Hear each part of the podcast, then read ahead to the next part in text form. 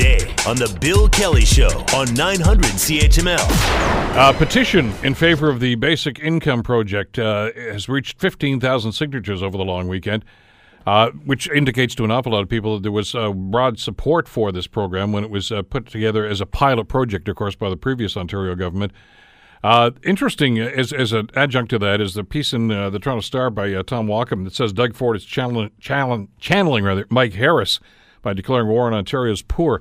Uh, you may remember, of course, that when Mike Harris uh, and the Common Sense Revolution took over this province back in 1995, uh, he immediately cut social service rates, uh, simply uh, maintaining at th- that time that uh, he th- I think the number he used was one third of all the people on social assistance were just scamming the system. There was nothing ever to back that up, of course, and, and, and absolutely no proof of that. But Harris said it, and his acolytes believed it, and bingo, there we have. So Tom Cooper is the director of the Hamilton Roundtable for Poverty Reduction. He joins us to talk about some of the implications. Uh, great to have you in here today. Thanks so much for this. Hey, Bill. Good to see you back. I had uh, I had a long weekend, but a little bit different than some people. so You've had a long week I've had a long week since Yeah, this announcement came down, and I, I remember a discussion that I had with you during the provincial election campaign uh, about this this project, of course. And you said, "Well, you know." There's going to be a change in government, but they did promise they were going to continue see this thing through and then evaluate it. And we took them on their word. Yeah. that was a mistake. Yeah, and certainly pilot participants did as well. They promised not once but twice during the election campaign in April in the Toronto Star and then in May in, on CBC that they would keep the pilot going, and, and they were looking forward to seeing the results and uh, finding out what the data said. So the decision last week uh, came as a shock to local basic income pilot participants and participants in the town of Lindsay and participants in Thunder Bay. And people were feel they were thrown under the bus by by this um, provincial government's deception. Talk to us about the human cost of this, and and I- this is important because I know that some people simply look at this as a cost cutting measure. and Well, they've got to cut the fat off this, uh, and and this is not the first government that's done this. But but let's talk about this because you've you've on pre- previous programs actually introduced us to some of the people that were involved in this program, and we heard some of their stories. Uh, some of them, as you say, have decided to go back to school to upgrade their skills so they can get better employment and actually lift themselves up. I mean, there seem to be an awful lot of positive things going on. What what does this announcement do to these people? Yeah, and it's it's really been a tragedy for a lot of people. Um, they had put their faith in the government, and and now they're at a loss to figure out what to do. Um, the plans right now, from what we've heard, are are to keep the basic income pilot running in August at least. We don't know what happens beyond that. Um, so people aren't sure what's going to happen to their housing, uh, to their plans for the future if they have enrolled in school. And I know many of the pilot participants did plan to go back to school in September. Um, I, I, think the more uh, immediate crisis for people is probably around housing, though. Many people use the basic income pilot to stabilize their housing, maybe move from uh, a place that might not have been terribly safe or wasn't accessible, and uh, and moved into a place uh, that they knew they could be there for three years to stabilize their housing. Um, people have entered into tenancy agreements with landlords that they can't get out of now. And so I, I heard from one young participant um, who is working with Children's Aid Society to try to get uh, try to get her children back because she didn't have adequate housing. Um, so she used the basic income pilot to uh, to stabilize that housing. She's paying $900 a month uh, on rent now. She's going to be forced to go back onto Ontario Works, uh, which only provides a maximum of $721 total for rent and food and, and all the other things you need in life. So not only is she losing her housing potentially, uh, there's a very good chance she can't get her kids back either. There's another story to this that, that I think is very much uh, germane to this discussion. That's not getting a whole lot of uh, uh, attention, but I think it's it's very relevant to what's going on. Not only did they announce that they were going to cut this program, but they also have rolled back a couple of the other uh, programs that uh, the previous government put in place. One of them, of course, was the clawback situation. That if you are on social assistance, uh, in the way it used to be, that if you went and got a job doing something else and you made a hundred bucks or whatever it was that hundred bucks was clawed back from your, your, your check. And the government said, no, we're not going to do that anymore because we want to give you an opportunity to try to, to better yourselves and do that. now this government, the Ford government, saying that, we're not going to do that anymore. They well, they put it on hold. They haven't canceled it. They just said they're not they're not going to implement the program at this time. Uh, that's going to be somewhat problematic because it really just kind of pushes people back down into this this spectrum that they're in right now, where you can't get yourself, you can't better yourself, you can't make yourself into a better situation. Oh, absolutely, Bill. And when you're dealing with uh, dire poverty, it's really impossible to move on with the other things you need to do in your life. Um, social assistance rates today are, are so low that uh, people, uh, you know, as I just referenced in, in the example I gave, um, can't afford to to cover their housing and, and pay for food, um, let alone getting a telephone so a potential employer can call them back for a job if, if they go out for a job interview. So the the the barriers the government has put in place really over the last 20 years have just made it impossible uh, for people on social assistance to escape that. That's why my colleague Laura Cattari from the Roundtable and a number of other uh, people who have been doing work on social assistance got together over the last 18 months and made a number of recommendations to the provincial government around how social assistance should be reformed. Uh, it was a really strong report. I think probably the most far reaching recommendation we've seen on social assistance in a generation. And unfortunately, that's on hold. Uh, you know, the, the government canceled uh, the proposed increase to social assistance rates uh, of 3% and instead is only providing uh, 1.5%, which is barely inflation. And it's for people uh, just really disheartening, uh, knowing there's 40,000 people here in Hamilton who rely on either Ontario Works or the Ontario Disability Support Program, another 900,000 people across the province who, who are basically trapped in poverty because of government's unwillingness to fix the system. But but this is predicated, and, and let's cut to the quick here. This is predicated on the fact that governments uh, create this impression and that, that, a lot of people seem to buy into that these are scammers. The people that are on social assistance are just a bunch of bums. They don't want to do anything to improve themselves, uh, and and they just want to sit there and, and, pick up government checks every couple of weeks and spend it on beer and big screen TVs. Uh, and and that that perception, Tom, is has been there since 1995, yeah. and it continues today. Yeah, and it, it's unfortunate. It's not reality, and, and people will say, "Well, I know a neighbor who is in this circumstance. Well, fine. There, there's going to be a few in any segment of society. Give me a handful of, of CEOs, and we're going to find people who try to bilk the system as well. And, and there were a lot of them that resulted in the economic recession. Well, I used the Harris example. yeah. I mean, where he said 30% of the people on social assistance are scamming the system. That's not true. I mean, no. I, I, think the actual number is about 2.5% as opposed to 30 yeah. as opposed to 30%. So, yeah. I mean, it, it, was, it was a lie that was basically thrown out there to try to justify the government program. And, and clearly there are still some people that believe this. They talk about a poverty industry. Uh, but they don't really talk to the people that are involved in this. They don't talk to the people that are trying to work two jobs to try to pay their rent and to exactly. feed their kids at the same time. And that's why basic income was such an exciting possibility. Uh, Two thirds of the basic income enrollees were actually working. They were going out doing everything we tell them to do. Um, they're working maybe multiple part time jobs, just not earning enough at those jobs to make ends meet. I heard from one over the weekend. Um, Adrian, who who you know is working uh, as much as she possibly can and looking after her kids, uh, it was taking her an hour and a half to walk to work because she couldn't afford the bus. The basic income basically allowed her uh, to take the bus and spend more time at home with her family. Um, she was still working, um, as are two thirds of the basic income participants. Um, and, and, so for them, it's really discouraging uh, to hear some of these ugly stereotypes about people being lazy. They're not. People want to get back involved. They want to go back to school. They want to upgrade their skills. They want to get better jobs. They want to contribute to society. I, here's a political question for you. You've been following this for quite some time.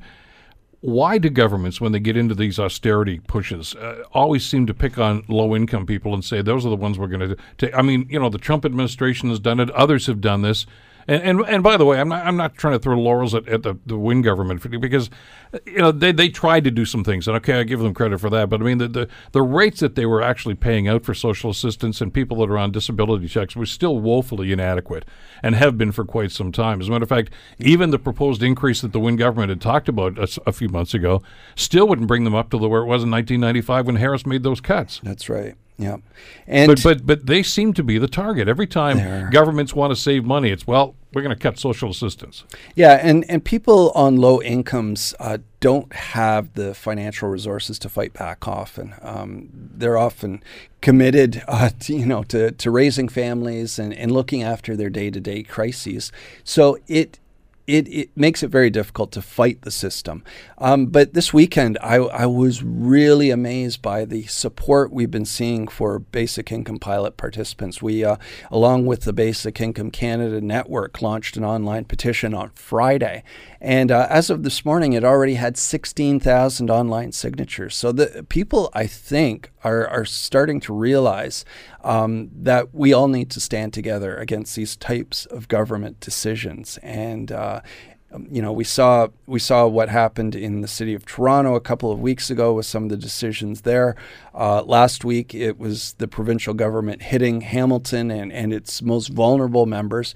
Who's going to be next? We don't know, but I think it just makes it important that we band together and, and speak with a unified voice against these types of cuts. And, and by the way, for those that want to characterize this program, this idea about the, the basic income as one of these left wing wacko uh, policies, uh, the whole concept of this was developed by Hugh Segal, who was a conservative. Uh, he, he was a senator, obviously, but I mean, he worked at, at federal and provincial for the Conservative Party for years and years and years. And this was his brainchild. He's been pushing this for years. This was a conservative that was doing this because they understood that this is actually going to help people in the long run and help the economy in the long run. Yeah, and he has been the most critical voice against this decision out there. Uh, he he spoke very passionately the other day about uh, about the ill-conceived decision to cut this program uh, in in really uh, halfway through its first year. Uh, we hadn't had the data in, but people were already enrolled. They were promised uh, that they could participate, and and obviously people are are feeling overwhelmed now. And so it's great that we have uh, strong advocates like uh, Senator Hugh Segal standing out. Up for it. We've had federal cabinet ministers speaking out as well. And uh, I, I think the more voices we bring uh, to the reality that that's facing basic income participants over the next few months, I, I, think the more opportunity we'll have to either get the provincial government to um, to change its mind and uh, and reinstitute the basic income pilot for the full uh, period that it promised it would, or we'll look at other options, and, and there are other options on the table. Yeah, but those other options, I mean, let's talk about the implications this is going to have because this is not just, okay, we're going to slash this. Hey, I make $100,000, so I really don't care. It doesn't impact me. It does. Yeah. This is going to have an impact on property taxes because the cities, the municipalities that are going to be impacted by this are going to have to pick up the slack here. Yeah, exactly. And um, so Lindsay is a small town in eastern Ontario, which was also a pilot community, one of the other three pilot communities. And for them, it, it's been absolutely devastating because uh, there were 2,000 people participating in that community in a population of about 20,000. So the economic benefits to the town as a whole uh, were really, really profound. The um, the past president of the Chamber of Commerce I was speaking to yesterday out in Lindsay, and uh, yeah, he was saying this is going to have a really detrimental impact on the local economy. They are all getting together today in the local park in Victoria Park in uh, in Lindsay to to rally against these cuts. So.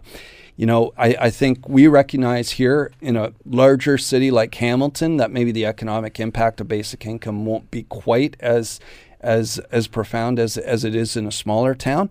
Um, because we had a thousand participants, but it's still important and it's critical, absolutely critical for those people who are turning their their lives around and making investments. But we've talked about some of the challenging neighborhoods in this community.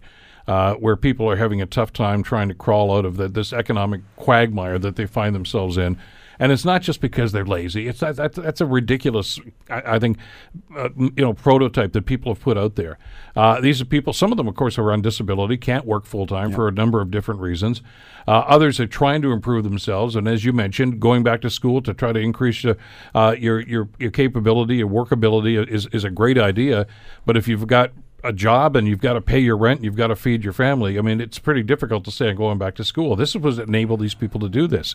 We we just seem to always catch ourselves with short-term political thinking. This is a way we're going to save a couple of million dollars, but we don't look down the road and say what's this going to cost us down there. And and uh, I, I would have thought with what happened in the mid 1990s that we would have learned from that, but apparently not. Yeah, and I, I guess not. And as you as you recall, Bill, because you had a couple of guests in in studio in May when we uh, hosted the North American Basic Income Yep. Congress here in Hamilton. This is a pilot that was really being watched from around the world. We had uh, we had guests from uh, all over the continent and, and even further than that coming to Hamilton because they wanted to find out about how this pilot is rolling out. Just over the last few weeks, we've had um, media from uh, Japan, from South Korea, uh, from the United Kingdom, um, because this really could potentially be a critical social policy of the 21st century. And, and if we don't test it, if we don't see what some of the bugs are in the system, uh, how are we ever going to roll it out on a, on a wider scale? And, and so that's really what this basic income opportunity presented not only the opportunity to help a group of people with income security, but really getting the data we need to find out whether this will be an important social policy of the future. As we see more automation happening in the workplace, are people going to have the jobs today or tomorrow that they have today? Um, we'll need some sort of buffer for people if uh, if people aren't getting enough hours and aren't getting enough work, and basic income could provide that. Used a, a very important word, I think, in this discussion a couple of minutes ago, and that's reform. And and you've talked about this, and others have talked about this about social assistance reform in this province, and that was part of the rationalization that the, that uh, Minister MacLeod used when they made this announcement last week. Well, we want to reform the system. Uh, their their tact seems to be we're going to destroy this, and then we're going to come back with what we think is going to be a better system. Uh, so, but th- there's a void there in, in the meantime while they're doing this. But the problem here is that uh, reforming the system, in, in some people's minds, simply means putting less l- money into it and making it less accessible and, and more difficult to qualify for. That's only creating a larger problem, isn't it? Yeah, and it's counterintuitive. It creates that larger problem. It puts people deeper and deeper into poverty, and, and that has societal costs. We we see the cost of homelessness directly on the streets. Uh, you know, we've seen more people um, sleeping rough uh, on our downtown streets, and, and that's just a reality of a broken social assistance system. We know when people are living in deep poverty, they're far more likely to get sick, and they're using our healthcare system. Uh, one day in the hospital costs probably about three times uh, what it would cost to, to keep somebody in affordable housing uh, for an entire month. So, you know, these are arguments that we really need to, to push back against because unless we invest in people living in poverty, they're never going to be able to break that cycle. So they, they- they're going to, they say, come up with some sort of an idea and some sort of a reform package right now. But I mean, where do you go in a situation like this? And I, I'm not even going to try to get into their heads about what their priorities are. But I mean, I, I just found it mind boggling that the government makes this announcement to say we can't afford to do this anymore, so we're not going to spend that money on social assistance for helping people out in, on this. And the very next day they say, but we're going to subsidize a buck of beer. We're going to. I mean, is is that really where we're going in this province right now? Where a, a, a buck of beer is, is actually what we need to do? That's going to be a government priority, and not not helping people to, to lift themselves out of poverty. Yeah, I, I, I don't know if I can possibly respond to that, Bill, because you're right. Just the just you saying it out loud just reminds me of how ludicrous it, it truly is in a society where we have such deep inequality. Um, saying that you know reducing uh, reducing cans of beer to to a buck each is is something we need to put emphasis on. Why is it good to have socialism for beer, but uh, not for important programs like like healthcare? But this this is going to be government money. I mean, that's essential. I mean, we're going to talk about it in the next hour, but they they have said that they're going to subsidize. Because I've talked to a number of people involved in craft breweries, and they, I, I saw one guy tweet earlier today said, "Yeah, I can offer you a buck of beer, but it's going to be a two ounce glass because it costs money to make a quality product." Well, apparently that's not uh, inconsequential, but you really have to wonder about the priorities right now. And and we know that when the Harris government slashed social service rates uh, arbitrarily back in 1995, it essentially created the food bank industry. I mean, uh, you know, they were there were one or two of those that we heard about, you know, in, in Toronto. They're rampant all over the place right now, and they're stretched to the limit right now because people are trying to get by and feed their kids, and at the same time try to work enough to pay for rent or whatever else might be. it just seems as if uh, you know we're, we're going right back into that situation again. Yeah, and look who's using the food banks. 70% of all people here in Hamilton, and its numbers are pretty stable across the province as well. 70% of all people going to food banks are actually on provincial social assistance programs. So either Ontario Works or Ontario Disability Support Program. So, in a very, very real sense, this government is legislating hunger because of their inability and unwillingness to fix social assistance. Tom Cooper. Thomas, thanks as always for coming in. Obviously, this is not the end of the story. We'll talk again soon, I'm sure. Thank you, Bill. The Bill Kelly Show, weekdays from 9 to noon on 900 CHML.